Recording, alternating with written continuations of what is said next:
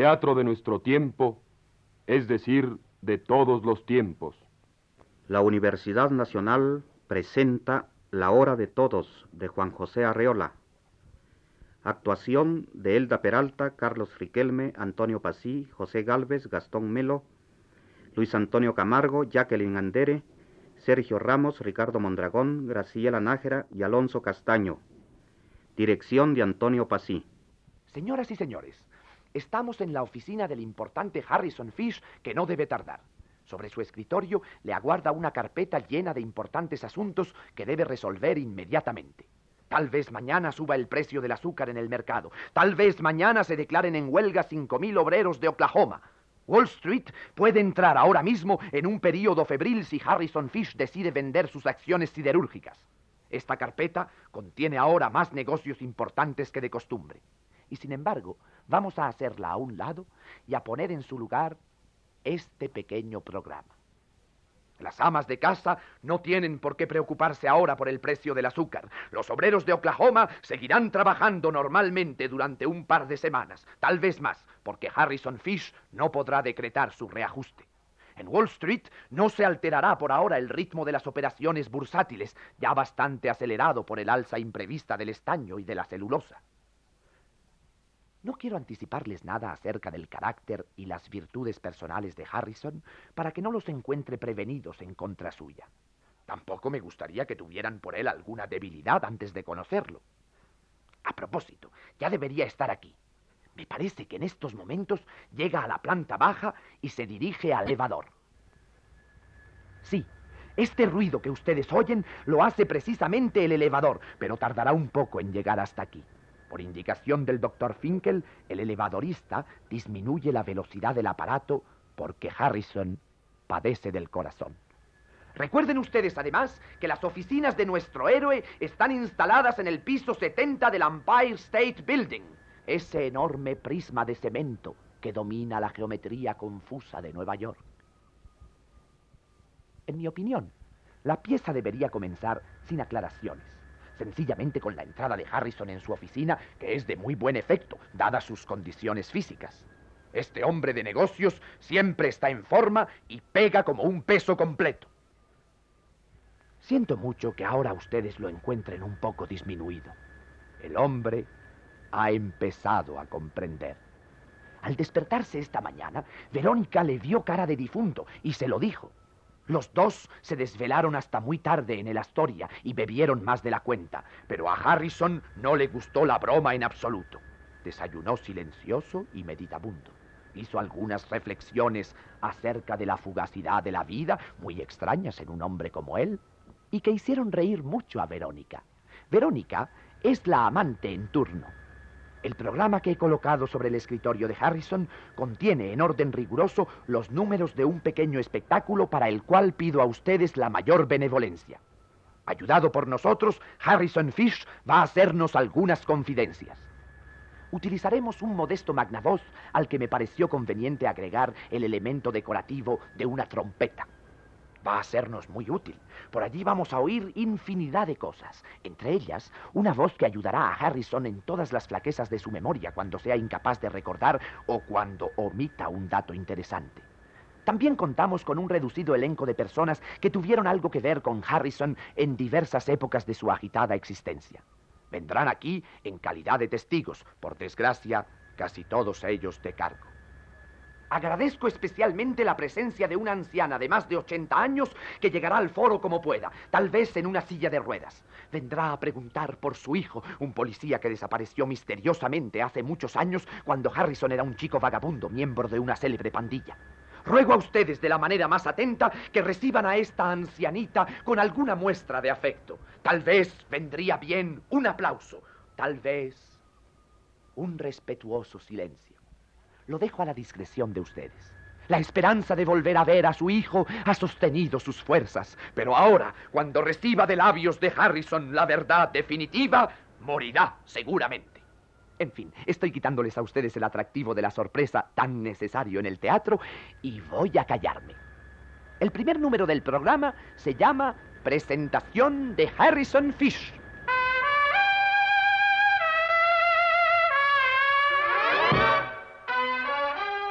Señoras y señores, ante ustedes, Harrison Fish.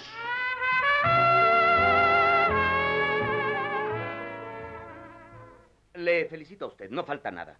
Más bien diría que sobran algunos detalles imbéciles que parecen ser muy de su gusto. Muchísimas gracias, señor Harrison Fish. Al redactar ese programa que usted juzga tan a la ligera, he procedido con el mayor cuidado y le advierto que no carecí de indulgencia. Estoy perfectamente de acuerdo, pero eso de que vayan a oírse en mi oficina canciones ridículas y a bailarse no sé qué danzas, no puedo perdonárselo. Cualquier persona entendida le convencería a usted luego de la necesidad de esos números, sobre todo en el episodio de May.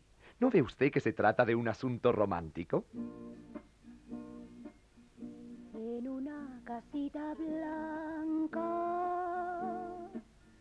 a la orillita ¿Se cantará aquí esa estúpida canción? Hace usted mal en desestimar así sus dotes de compositor. Recuerde que era usted un chico de 20 años cuando le dio por componer canciones. Además, vamos a escuchar otras muy lindas. ¿Se acuerda usted de Simonet, de Oh Mami y de Sonny Boy? Si yo hice un disparate, ¿por qué hace usted recordarlo ahora con acompañamiento de música? Usted solo piensa en usted. Imagine que todas las damas y caballeros de edad van a estremecerse con esas bellas canciones. Aunque usted no lo crea, yo he percibido ya un ligerísimo murmullo de ansiedad entre el público ante el simple anuncio de que esas canciones van a oírse en la sala. Haga usted lo que quiera. Yo me taparé los oídos. Muchas gracias. Usted ha tomado parte ya en otra clase de programas muy distintos, por cierto aquella serie radiofónica que se llamaba Grandes Hombres de Hoy, o algo así por el estilo. Allí hablaron gentes como el profesor Einstein, el presidente Roosevelt y usted. Harrison Fish sacó allí una gallarda figura, obrero del progreso, capitán de la industria, etcétera, etcétera.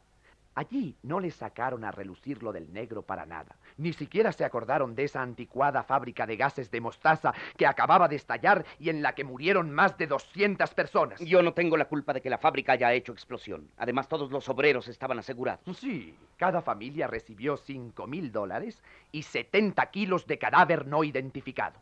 ¿Se acuerda usted cómo quedaron aquellas pobres gentes? Sencillamente hechas pasta de gelatina. Bueno, como usted quiera. Pero lo de la fábrica de gases no está en el programa y no sé por qué habla usted de eso. Tiene usted razón, perdóneme. Hay que proceder con orden. Permítame el programa. Fíjese qué curioso. Viene inmediatamente el cuento del negro. Van ustedes a escuchar el episodio de Joe convenientemente ilustrado. Joe Tap Tap Smith era un negro de lo más alegre nativo de Magnolia Corners. Comience usted a contarnos, Harrison, cómo pasó lo del negro. Antes quiero hablar por teléfono. Por Dios, Harrison, no supondrá usted que yo le voy a permitir que se ocupe ahora de sus negocios como de costumbre. Por otra parte, corté los teléfonos y envié a paseo a todos sus empleados, naturalmente de su parte. Comience usted ya con su historia y díganos cómo se echa uno a la conciencia la vida de un prójimo de color.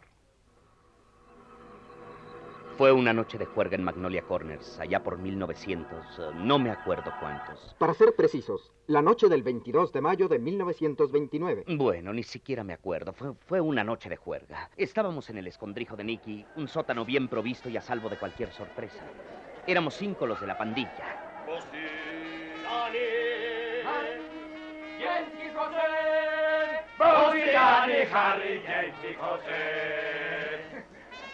Con nosotros estaba también Alice, la novia de James.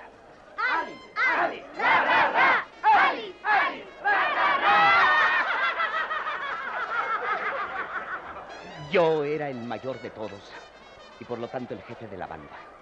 A medianoche se me ocurrió que nos fuéramos a Hattiesburg para seguir en mi casa la parranda con más libertad. Y nos llevamos también a Alice, la novia de James. Bueno, decir que era su novia era tal vez hacerle mucho favor, porque ella y James no habían perdido su tiempo. Era una muchacha de lo más alegre y dispuesta a todo.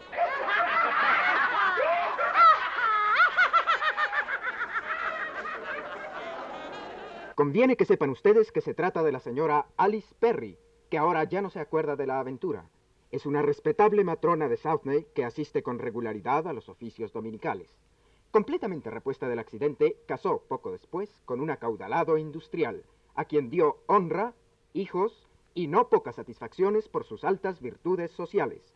Tenemos mucho gusto en citarla aquí como un ejemplo de rehabilitación moral. Continúe usted, Harrison. Íbamos en que Alice era una mujer de pelo en pecho. Era una muchacha como ya no las hay. Y todos se la envidiábamos a James. Para trasladarnos a Hattiesburg tomamos el coche de Joe Tap Tap Smith.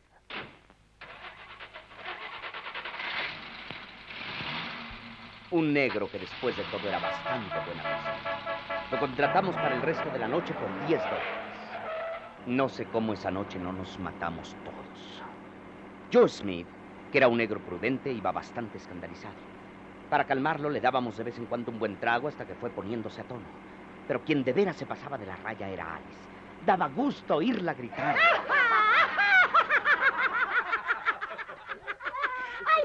Bravo, Harrison. Veo que va usted entrando en calor. Por favor, saque usted una botella y echemos un trago. Eso le ayudará a seguir su relato con más animación.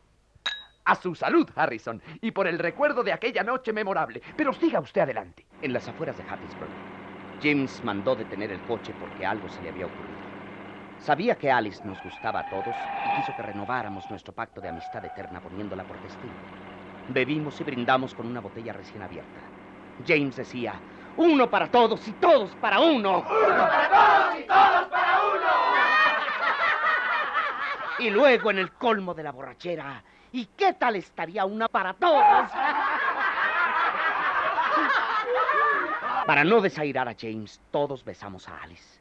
Al que no la besaba bien, James le sostenía la cabeza y gritaba, todavía no, todavía no. Alice estaba muerta de risa. Y James siguió insistiendo en que debíamos compartir los favores de Alice previo consentimiento suyo. Dijo que él no era celoso con sus amigos y que esa era la mejor manera de sellar la amistad. ¿Y Alice rechazó la proposición? Estaba completamente borracha y no opuso más que una resistencia mediana. Nos encendió la sangre y acabamos de perder la cabeza. Como de acuerdo nos hacíamos los dormidos, mientras cada uno se iba bajando con ella a la cuneta. ¿Y yo? ¿Qué fue lo que dijo de todo aquello? El pobre estaba muy alarmado y amenazó con irse y dar parte a la policía. Para calmarlo, le dimos una media botella y otros 10 dólares para que se quedara con nosotros hasta el fin. ¿Y qué pasó después? Nos quedamos bien dormidos a la orilla del camino. Creo que Alice sintió frío y fue a refugiarse en el coche. Como a las 7 de la mañana, se me ocurrió volver con Alice. Tal vez se sintiera mal o cosa así. Veo que no carece usted de buen humor, Harrison. Pero siga adelante, pues. ¿Usted se compadeció? Y fue al coche para informarse acerca de la salud de Alice. Y me la encontré desmayada en brazos del negro, y aquello me revolvió el estómago. Desperté a los demás y nos pusimos a hacer el gran escándalo. Nos asustamos porque Alice se hallaba en bastante mal estado sin recobrar el conocimiento, y en eso llegaron los policías. Y ustedes naturalmente le echaron a Joe la culpa de todo. No, no, no se le echamos. Dijimos que nosotros no sabíamos nada, que nos habíamos quedado dormidos. Si nos hubiésemos puesto a decir todo, pues vaya usted a saber lo que habría pasado. Era la mejor solución para Alice. Su dignidad estaba de por medio. Un médico tendría que examinarla. y- Claro, hombre, claro. Si era un deber de caballeros. Los policías nos llevaron a todos. En Hattiesburg las gentes estaban despertándose y se desayunaron de mil amores con la noticia de que un chofer negro había dejado en pésimas condiciones a una virtuosa muchacha de Magnolia Corners. Lo demás, prefiero no contarlo. Nadie hubiera podido impedirlo ya. Se armó un escándalo de dos mil demonios. Alguien inventó que el negro nos había narcotizado a todos mezclando el whisky con láudano. Después de todo, no debemos culpar mucho a los habitantes de Hattiesburg. Eran unas buenas personas y temieron por la vida de Alice, que estuvo realmente por puertas, sobre todo a causa del whisky. ¡Negro! ¡Negro! ¡Saquen al negro! ¡Viva negro! ¡Vamos! Todos nos faltó valor para decir algo. Pero ¿quién nos habría hecho caso?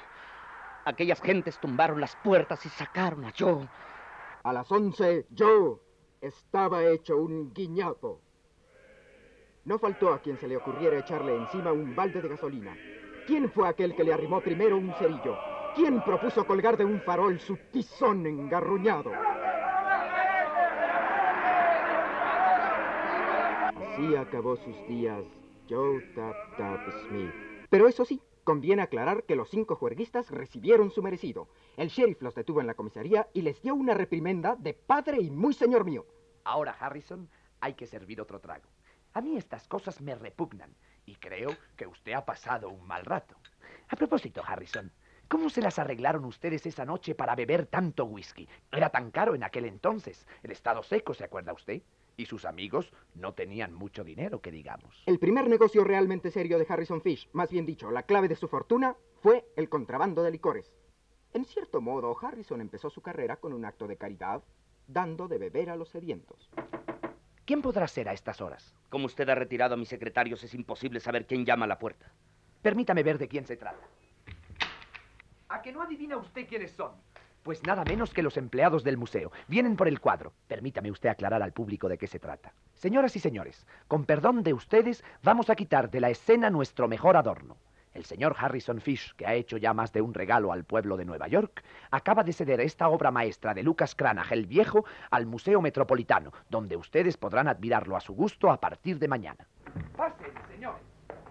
¿El señor Harrison Fish? Para servir a ustedes. Venimos a recoger el cuadro que usted ha donado al museo. Aquí están mis credenciales y el recibo firmado por el señor director. Perfectamente. Pueden ustedes recoger el cuadro. Muchísimas gracias, señor Fish. ¿Podría usted entregarme ahora los documentos del cuadro? Con mucho gusto. Aquí tiene usted. Muchas gracias. El señor director le citará a usted mañana para la ceremonia de la entrega oficial. Muchas gracias y hasta luego, señor Fish. Para servir a usted. Hasta luego. Bravo, tiene usted suerte, Harrison. Lo felicito. Yo sé lo que vale ese cuadro. La escena, aunque desabrida, ha tenido un efecto magnífico entre el público. Es usted un hombre de gran corazón. Y mire lo que son las cosas. El número siguiente también parece preparado adrede por usted. Tengo mucho gusto en presentar a ustedes a la señorita Gloria Dickinson. Buenas noches, señorita Dickinson. Muy buenas noches, señor. eh, Llámeme usted Harras, simplemente. muy buenas noches, Harras. Bravo, muy bien, Gloria. Permítame llamarla por su nombre de pila. Muy bien, así me gusta. Téngame usted una gran confianza al responderme acerca de lo que voy a preguntarle. ¿Lo hará usted? Sí, señor Harras. La señorita Dickinson es taquígrafa en la oficina del señor Harrison.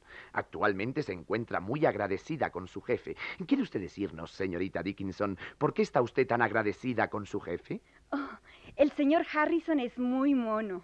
Acaba de hacerme un regalo que yo le agradezco con todo mi corazón. Muy bien, muy bien. Se ve que es usted una persona sincera.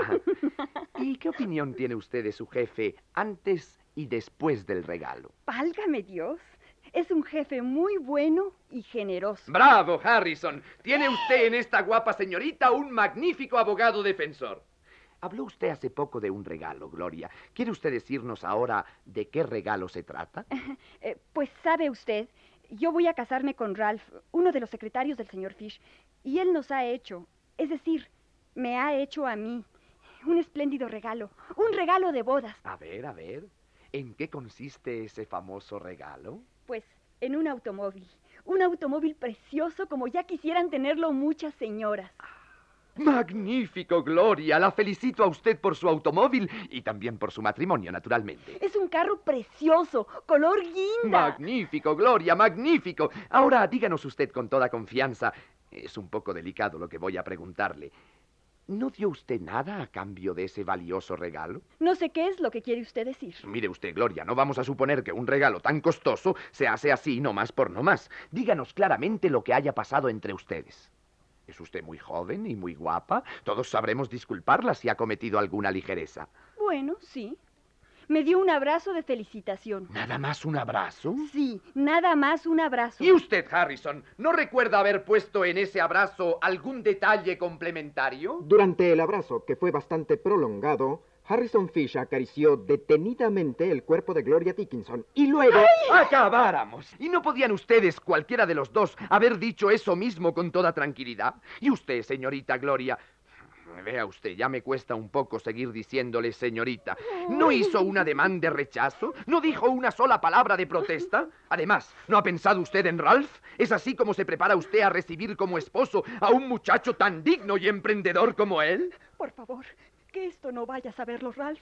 Nunca lo volveré a hacer. Aunque le regalen a usted otro automóvil. Vamos, no llore usted más. No sea usted niña. A lo hecho, pecho. Pero por favor, mucho cuidado en adelante. Y ahora, díganos, ¿cuál es la canción que va usted a cantarnos? Una canción que está muy de moda entre los empleados del señor Fish. Muy bien, cante usted. La oiremos con mucho gusto. Al señor Harrison, Harrison, Harrison, le falla el corazón, corazón, corazón. Perdón, Gloria, le han tocado la campana. Está usted bastante turbada y su voz desafina. Ahora márchese usted ya y muchas gracias por haber venido al programa. Muchas gracias, Jarras. Muy buenas noches. Es usted un malvado. Abusa de su poder. ¿Por qué eligió precisamente a Gloria? Sigamos adelante. Viene ahora un número bastante truculento, casi diría de misterio. Además, tiene el encanto de ser un episodio infantil.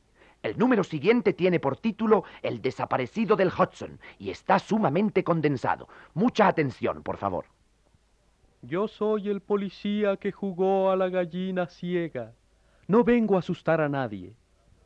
Mis cuentas están saldadas desde hace mucho. Quise volver solo para que se conozca el secreto de mi muerte y una persona caritativa pueda contárselo a mi madre. La pobrecita se quedó una noche esperándome para la cena y no ha muerto a los ochenta y cinco años esperando mi llegada. Yo desaparecí de este modo. Hacia 1910, entre las calles 14 y 22 en la zona de los muelles, merodeaba una pandilla de chicos perversos, famosa en los anales de la policía de Nueva York. Yo me propuse acabar con sus maldades, y lo mejor que se me ocurrió fue hacerme amigo de ellos. El jefe me ofreció hacerme ingresar en el club si me sometía a ciertos ritos de iniciación que debían realizarse jugando a la gallina ciega. Disminuyeron los robos y las roturas de cristales y faroles. Yo estaba feliz, creyendo que los había devuelto al buen camino. Pero la tarde de mi iniciación, los chicos me jugaron una mala pasada. Reconozco que procedí con mucha ingenuidad. Me llevaron a un sitio apartado, casi de noche, y me vendaron los ojos habían levantado una de esas grandes ruedas de metal que tapan los agujeros de las cloacas y me hicieron pasar por allí. Solo sé que desaparecí como por un escotillón.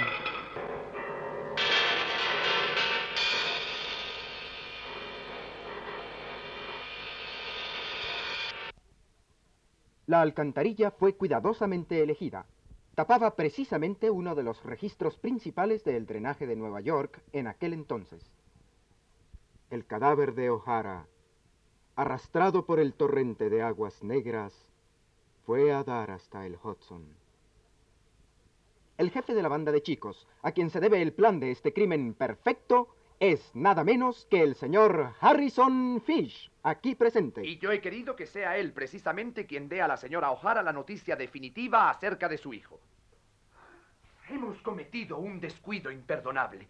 Al entrar el fantasma Dennis O'Hara, no cerramos la puerta. Su madre, que estaba ansiosa por recibir noticias, acercó demasiado su coche de ruedas y pudo oír y tal vez ver a su difunto querido.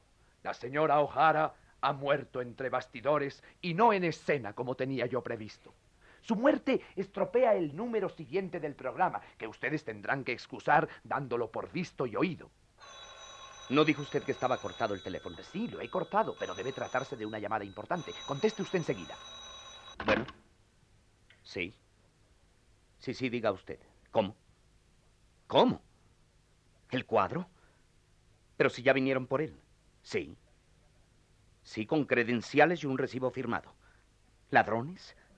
Sí. Llamaré a la policía. Sí, sí, inmediatamente. ¡Santo Dios! Me han robado mi crana. Me deja usted frío. Un hombre como usted dando gritos y desmayándose por un cuadro que ya ni siquiera es suyo. ¿Cómo que no va a ser mío? Si pagué por él 150 mil dólares. Pero si lo ha regalado al museo. No, de todos modos, sigue siendo mío. En el Metropolitan les ponen a los cuadros una plaquita. Ah, vamos, la plaquita. No se preocupe usted. Yo me encargaré de que le pongan la plaquita con su nombre y toda la cosa. De modo que esto del robo es cosa suya. ¿Qué ha hecho usted con mi cuadro? Había que ponerlo a buen recaudo. A mí me gustan mucho las obras de arte.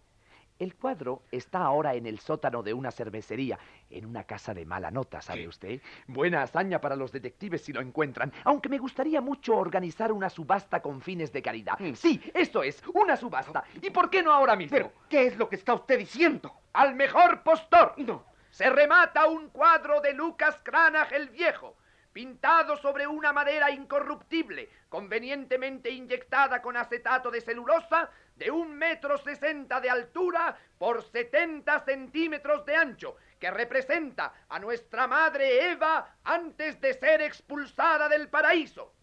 Precio inicial de subasta, 20 mil dólares. Usted puede seguir siendo dueño del Lucas Cranach, pero tendrá que pujar con liberalidad y entusiasmo, porque aquí tengo yo, sin contar con el respetable público, mi propio equipo de postores. ¿Nadie da más? ¿Y usted, Harrison, va a dejar que se le vaya de las manos definitivamente el cuadro? 31 mil dólares. 32 mil dólares.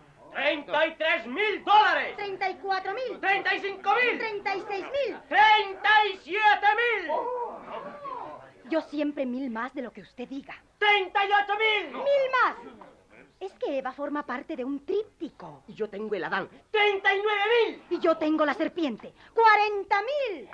Aunque tenga que vender mi alma al diablo, siempre daré más que usted. Es que yo soy coleccionista de trípticos. Este no lo completará usted jamás. ¡42 mil! Yo tengo además dos tablas de otro tríptico de Botticelli. La Sagrada Familia. Solo me falta el niño. ¡De una vez! ¡45 mil! Pues está usted lucido, porque ese niño lo tengo yo. ¡46 mil!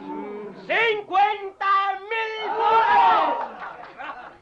¿Vamos comprando el cuadro entre los dos? ¿Y completamos el tríptico?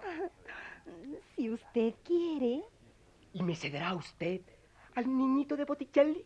Pues... um, sí. Mi nombre es Emmett Simpleton, para servir a usted. Ay, muchas gracias. Yo me llamo Bárbara, pero todos me dicen Babi. Quedamos en que el señor Simpleton y yo vamos a comprar el cuadro juntos. Todo sea para bien. Antes de dar por terminada la operación, es necesario que ustedes aprueben la tasa final de 50 mil dólares. Nadie da más. Rematado.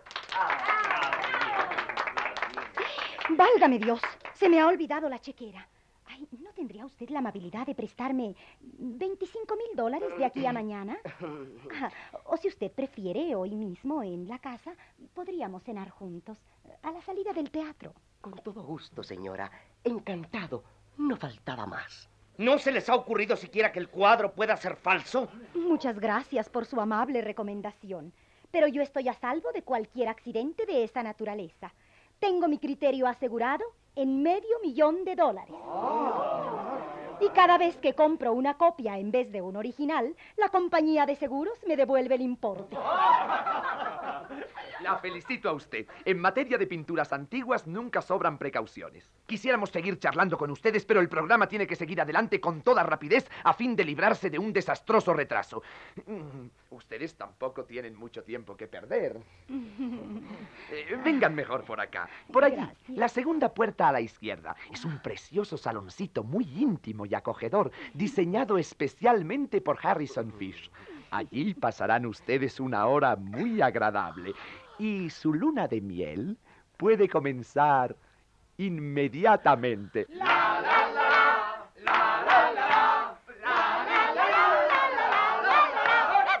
¡Santo Dios! Apenas nos queda tiempo para el episodio de May. Esta historia del cuadro nos ha hecho perder mucho tiempo, más del que economizamos con la muerte providencial de la mamá del policía. Por favor, prepárese usted para el episodio de May que considero el plato fuerte de este menú. May. Es que va a venir May por aquí. ¿Y cómo vendrá? ¿Joven o vieja? Ni joven ni vieja. No vendrá por aquí. ¿Se suprime ese número? De ninguna manera. Usted va a entenderse con el marido de May. ¿Qué diablos tengo yo que hacer con el marido de May? Con él se arreglará usted perfectamente. Trae documentos en regla que lo autorizan para efectuar toda clase de negocios a nombre de ella, porque tendrá usted que asignarle una modesta pensión. Me repugna todo eso. Con mucho gusto doy la pensión. Dígame cuánto se necesita, pero suprime ese número. Haga algo por mí. Por quien debo hacer algo es por el marido de May. El señor Roscoe Hamilton. Yo siempre soñé con instalarme en Nueva York. Muy buenos días, señor Harrison Fish. Buenos días. Discúlpeme usted, pero no me siento muy bien. Yo siempre soñé con instalarme en Nueva York, pero eh, ahora no me siento muy bien. Además, ese maldito elevador... De modo que ha venido usted sin su mujer. Perdónela usted, pero no ha podido venir. La pobrecita está encerrada en un sanatorio. Su cabeza anda mal, pero tranquilícese usted, se trata de un sanatorio particular. Y eso debe costar bastante dinero, ¿no? ¡Caramba, que sí cuesta! Pero yo no iba a encerrar a May en un manicomio cualquiera. Hágame usted favor. ¿Cuánto cuesta ese sanatorio que dice usted? Eh, Antes de tratar cualquier asunto, permítame felicitarlo por su magnífica instalación. Yo también soy hombre de negocios. Y siempre soñé con instalarme en Nueva York. Dígame, ¿son muy caros los alquileres en el Empire? En la administración del edificio pueden darle a usted toda clase de información. Yo sé que muy pronto va a desocuparse un piso completo. Yo siempre soñé con instalarme en Nueva York y creo que eso es lo que me ha hecho falta para desenvolverme con amplitud. Sépalo usted, Fish, no es por falta de condiciones por lo que me ve usted en este estado, dispuesto a aceptar cualquier ayuda generosa. Advierta usted que mi ayuda está dedicada a May exclusivamente. Con usted, perdóneme que se lo diga, no tengo nada que hacer. Qué cosa más curiosa. A mí me parece que es precisamente conmigo con quien usted tiene que arreglar cuentas. Porque desde un principio pensé que la ayuda de usted se refiere a... Usted me entiende, ¿verdad? Entonces vamos derecho al asunto. Veo que no tiene usted muchos escrúpulos. ¿Cuánto necesita? Por Dios, Harrison. ¿Por quién me ha tomado usted? ¿Por un chantajista? No vayamos tan a prisa. Su actitud me ha lastimado profundamente y eso no se lo perdono. ¿Me permite usted un purito?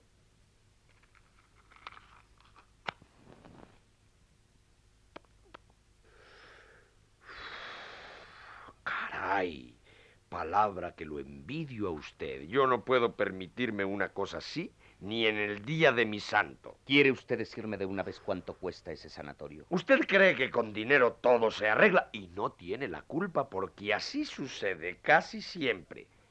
Pero ¿y mi vida qué? Mi vida está hecha a pedazos. ¿Y mi vida quién me la va a componer? Ya le he dicho que estoy dispuesto a ayudar. Y luego, ¿para qué sirve el matrimonio? Sino para que uno tenga dos o tres chicos que le endulcen la vida. Yo me porto mal porque no tengo a quien dar buen ejemplo. Si yo tuviera un hijo, no estaría aquí tendiéndole la mano. Yo siempre soñé con instalarme en Nueva York. Bueno, pero de eso yo no tengo la culpa. ¿Cómo que no tiene usted la culpa? Claro que la tiene. Por eso me atreví a venir aquí para cobrarle daños y perjuicios. May quedó completamente inutilizada después de aquel primer accidente. ¿Qué quiere usted decir? No, no, no, no se lo reprocho a usted mucho porque en aquel entonces parece que no tenía dinero suficiente. Pero el estudiante, aquel amigo suyo, casi mató a la pobre de May. ¿Qué está usted diciendo? Sí, sí, sí, no se haga usted el tonto. Aquel estudiante de medicina, amigo suyo, y que le ayudó a salir del enredo. Por poco le arregla las cuentas a May. Por lo menos la dejó estropeada para siempre. Ella siempre quiso tener un hijo. Esa fue la causa de su locura. ¿Qué mujer no desea tener un hijo? Sobre todo de su marido legítimo. Usted ve que estoy dispuesto a ayudar a May. Sí, con un puñado de dólares. ¿Qué son, pongamos por caso, 100 dólares mensuales para un hombre como usted? Como quien le quita un pelo a un gato.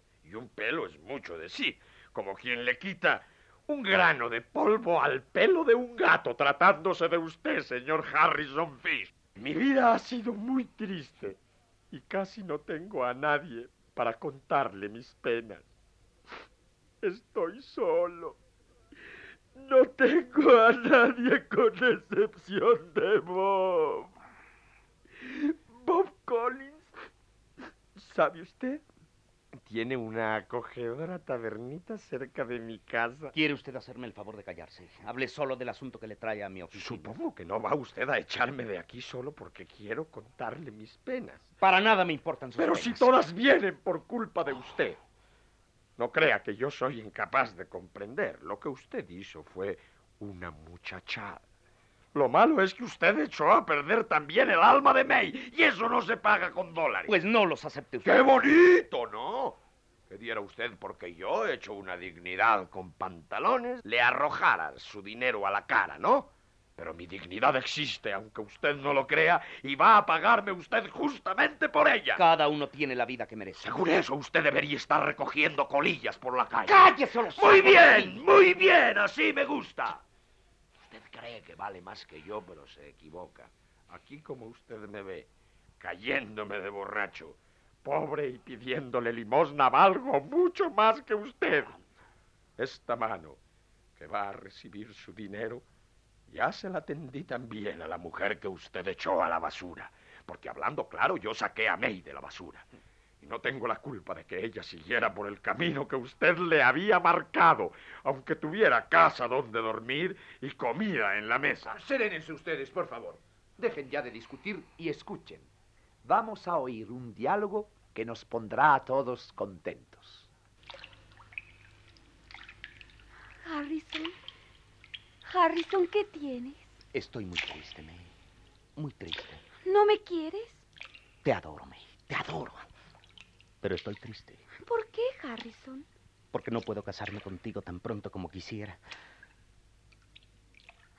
Qué linda es esa canción. Pasarme toda la vida contigo, mi amor querido. Yo esperaré, Harrison, a que puedas casarte conmigo. Casarme contigo. Esa es la ilusión de mi vida. Pero yo sufro tanto de no tenerte ya desde ahora. que- ¿Y yo? ¿Tú crees que no sufro? Solo sueño en ser tuya. Mírame. A los hombres nos cuesta más trabajo esperar. La vida de uno está llena de peligros. eh. Yo quiero ser puro, May.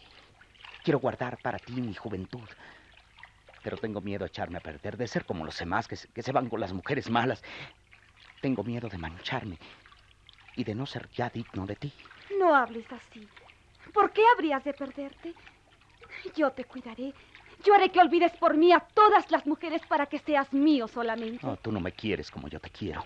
Si me quisieras, no me dejaría sufrir tanto por ti. No quiero que sufras, Harrison. No puedo consentir en que sufras por mí. Dame un beso.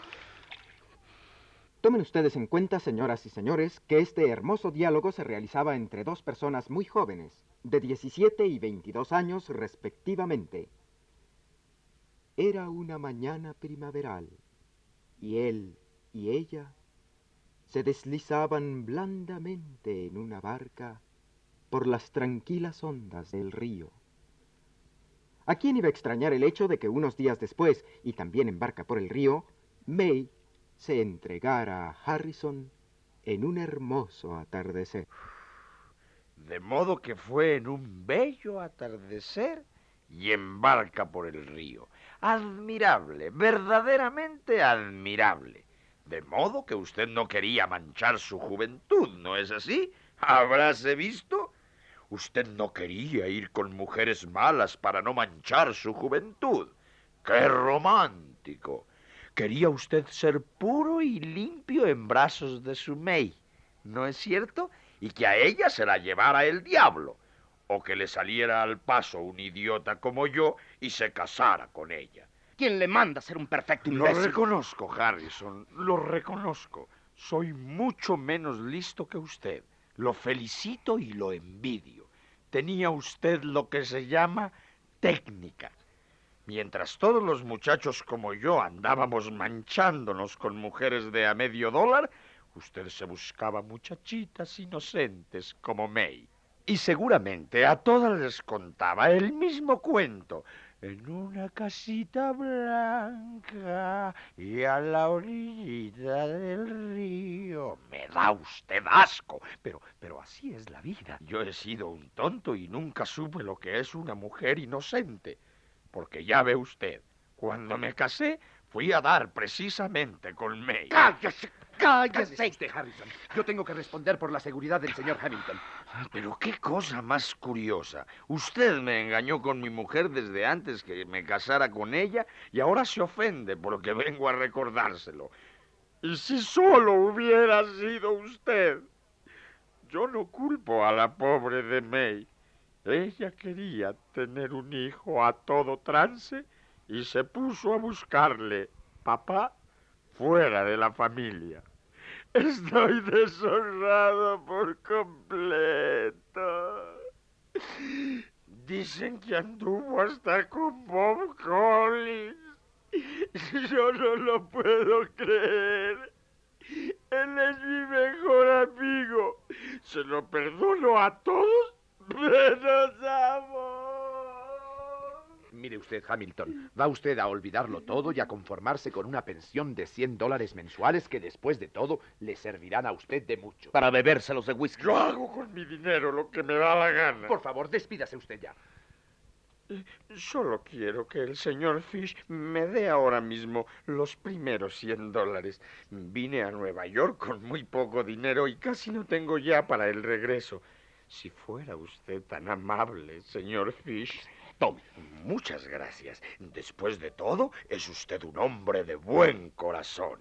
Perdóneme si he hablado más de la cuenta, pero tenía tantas penas en mi pecho. Y Bob, ¿sabe usted?